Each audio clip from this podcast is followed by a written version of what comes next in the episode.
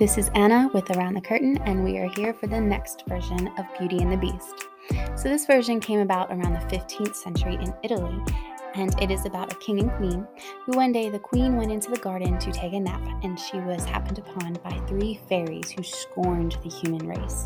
So, these three fairies, impressed by the queen's beauty, decided that they were going to bless her while also cursing her.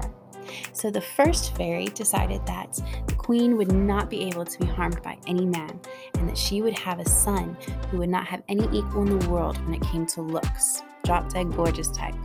The second fairy decided that she would also bless her to where nobody could ever offend her or hurt her feelings, and her son would be born with every virtue under the sun. The third fairy then said that the queen would be the wisest of all women, and her son, who has all these virtues as well, he would be born in the skin of a pig with a pig's ways and mannerisms, and he would stay in that state until he had been married three times. Well, as soon as the fairies left, the queen woke up, and of course, she had a baby, and he was a boy, and he came out looking like and acting like a pig. Now, the king and queen at first thought about, you know, killing him since he was a pig. Mm, bacon. But they could not, and instead they raised him. Now, when he was old enough, his mother went in search of a woman to marry. Of course, there were not tons of takers, so the mother eventually bribed a woman to give her one of her daughters to marry the prince. In exchange, the queen promised that this girl could rule the entire kingdom one day. The woman agreed, but when her daughter saw the prince, she was so disgusted that she started plotting ways to kill him. The prince, enraged, ran over her and killed her with his hooves. Next, he insisted on marrying the girl's sister.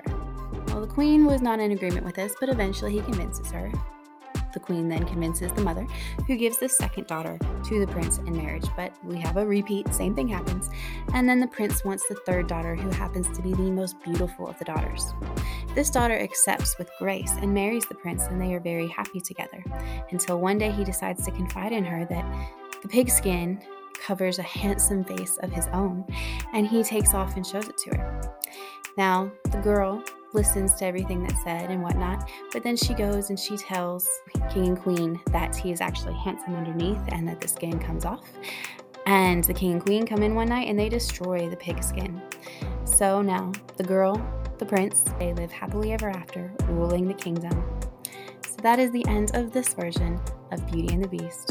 See you for the next one soon.